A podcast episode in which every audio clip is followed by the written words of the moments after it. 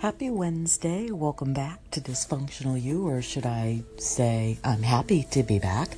Uh, it's been a while. I've muddled through a sprained ankle and some kind of bubonic like flu, and I'm very excited to be talking this evening. I recently have been seeing a lot of things on Twitter and have been contemplating in this realm of self help and self love, where there is the theory that if we come across someone we don't like or don't agree with or get along with, there's something that is a mirror or reflection of ourselves in that. And taking this to the extreme, my thought process throughout this that I've just been kind of festering on was Let's just say I'm in my shower and the curtain flies open, and there's Norman Bates with his mama's wig on, with a big knife, ready to stab me. I'm not going to go, wait, Norman, don't kill me just yet. I have to understand how your psychosis or psychoticness is somehow relevant in my mirror and in my existence of me being me and you being you. Uh, nope. I'm gonna throat punch Norman Bates. I'm gonna run screaming butt naked out of my shower, going, Holy crap, Norman Bates is in my shower.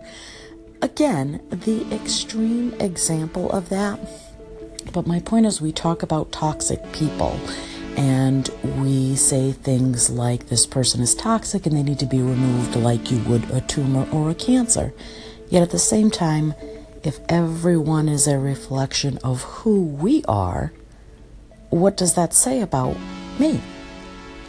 So I'm just curious what anybody else might think about this. Call in, email, say hi, but where do you stand on the fact that everything is supposedly a mirror reflection? There are times where there are some people, and it is rare, that I see no reflection whatsoever, that I see nothing but darkness or sense nothing but toxicity, anger, angst. Do I wish these people well? Absolutely. Do I see that in myself? Absolutely not. So I'm just a little curious if anybody out there is listening what they think about the mirror reflection and or toxic individuals who you are in essence better off not resounding off of one way or another. So love to hear your thoughts. Hope to talk again soon.